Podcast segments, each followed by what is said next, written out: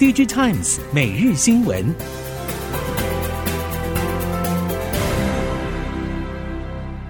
听众朋友们好，欢迎收听 DigiTimes 每日新闻，我是翁方月，现在为您提供今天的科技产业新闻重点。首先带您关心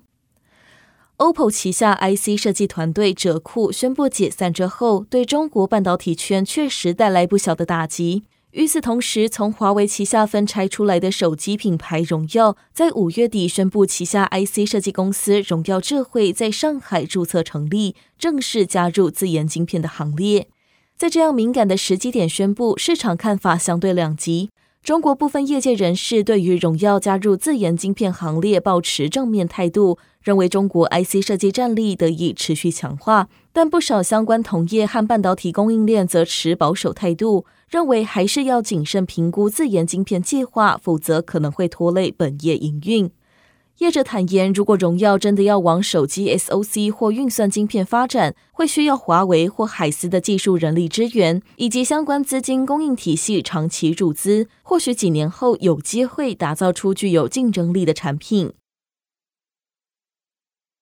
全球半导体供应链展开逆全球化，成本将逐步上升。随着各大科技展会聚焦企业科技，特别是 AI 与机器学习领域，预期未来小晶片先进封装将有部分产品走回一般封测流程。先进封装技术已经成为高阶 AI 晶片不可或缺的技术，以中长期角度来看，势必走向小晶片概念。半导体封测代工龙头日月光集团认为，内全球化和美国小晶片所需要的先进封测厂较为缺乏，以及封测厂转而重视供应链变化与客户需求，将推使小晶片不再只是龙头晶圆厂和 IDM 厂的专利。纵观全局，全球半导体产业呈现竞合的产业关系，封测产业的量和值都已经转变。先进封测节点以及先进封装技术在成长性与趋势性上具有潜在的可观效益，具有持续投入研发的必要性。随着记忆体原厂减产计划展开，上游库存压力逐渐舒缓，近期部分客户需求陆续回归。DRAM 现货价格逐步落地，记忆体模组厂威刚认为，DRAM 现货价下探空间有限，五月 DRAM 出货量也比四月升温，预期第三季 DRAM 合约价可望落底，而 NAND 合约价将在第四季前可望逐底完成。威刚预期，只要全球经济环境不再恶化，DRAM 价格与需求在第三季将率先明朗。为了因应市况，将进行库存水位调整，为下半年需求回升提前准备，并随着 DRAM 与 NAND Flash 市况渐入佳境，以及工控、电竞和电动三轮车等高毛利率的新事业挹注，以及产品组合优化之下，预期下半年表现将明显优于上半年，且营运绩效也将逐季推升。台系微控制器业者陆续公布今年五月营收，虽然整体终端消费性电子产品市况还没有出现大幅回升，但盛群、新唐、松汉、灵通、迅捷等多数厂商五月营收还是有小幅月成长。盛群指出，从通路端拉货的情况有看到市场有些许回温的迹象，但整体供应链恢复正常还需要一段时间。且总体经济环境不佳，消费性微控制器的库存去化时程不如预期，预计可能会递延到今年第四季。多数微控制器业者指出，由于终端市场需求没有回温，客户相对过去疫情期间下单较为保守，尤其疫情时微控制器价格大涨，使得现在价格恢复正常之后，客户还是采取保守观望的态度，期待价格再下滑。因此，长期来看，订单能见度有限。AI 伺服器运算能力强，散热需求也大幅拉升，液冷散热成为众望所归。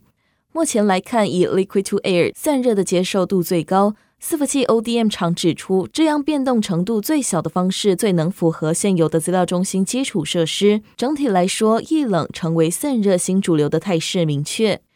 ODM 厂指出，Liquid to Liquid 设计当然可以解更多的热，甚至最终级解法是静默式散热。不过，两种方式在资料中心的基础建设上都要重新设计。ODM 厂表示，新的资料中心与现在传统的资料中心设计不同，除非要重新新建，现有资料中心只能用 Liquid to Air 的液冷机柜。以目前整体经济大环境不佳的状况来看，各家都会紧缩预算，重新设计资料中心可能并不是客户的首选方案。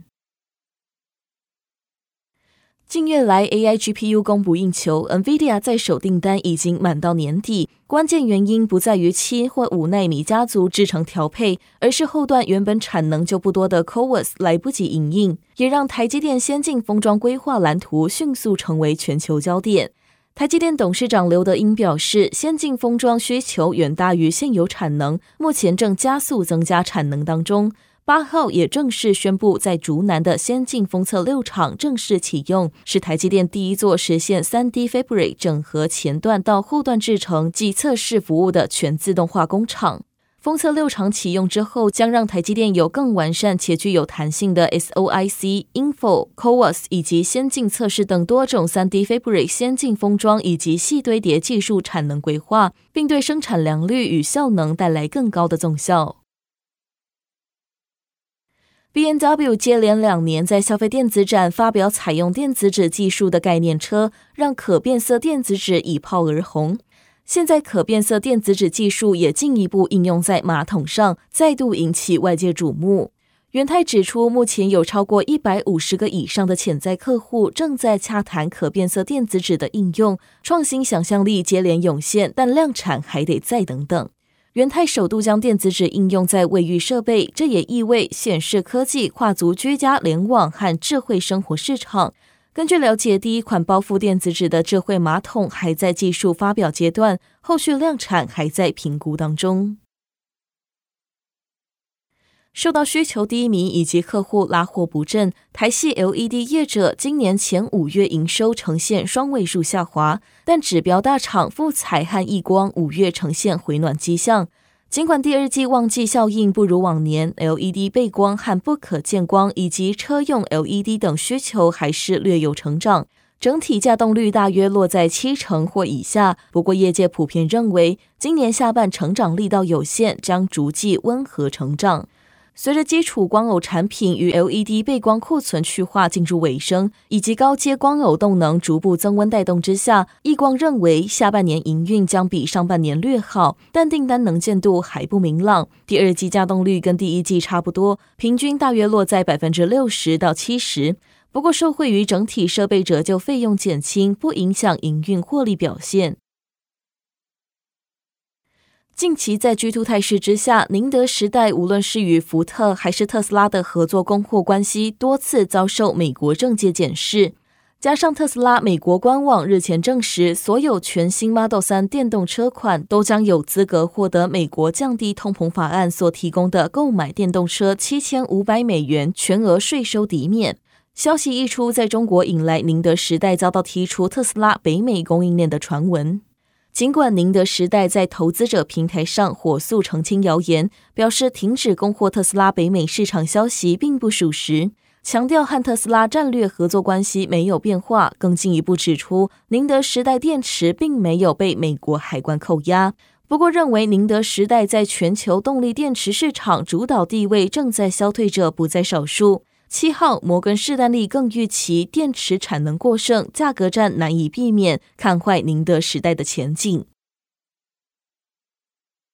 从去年下半面临严重亏损的乐金显示器，能否稳定供应苹果 iPhone 十五系列高阶阵容低温多晶氧化物 OLED 面板，将是今年下半改善业绩的关键。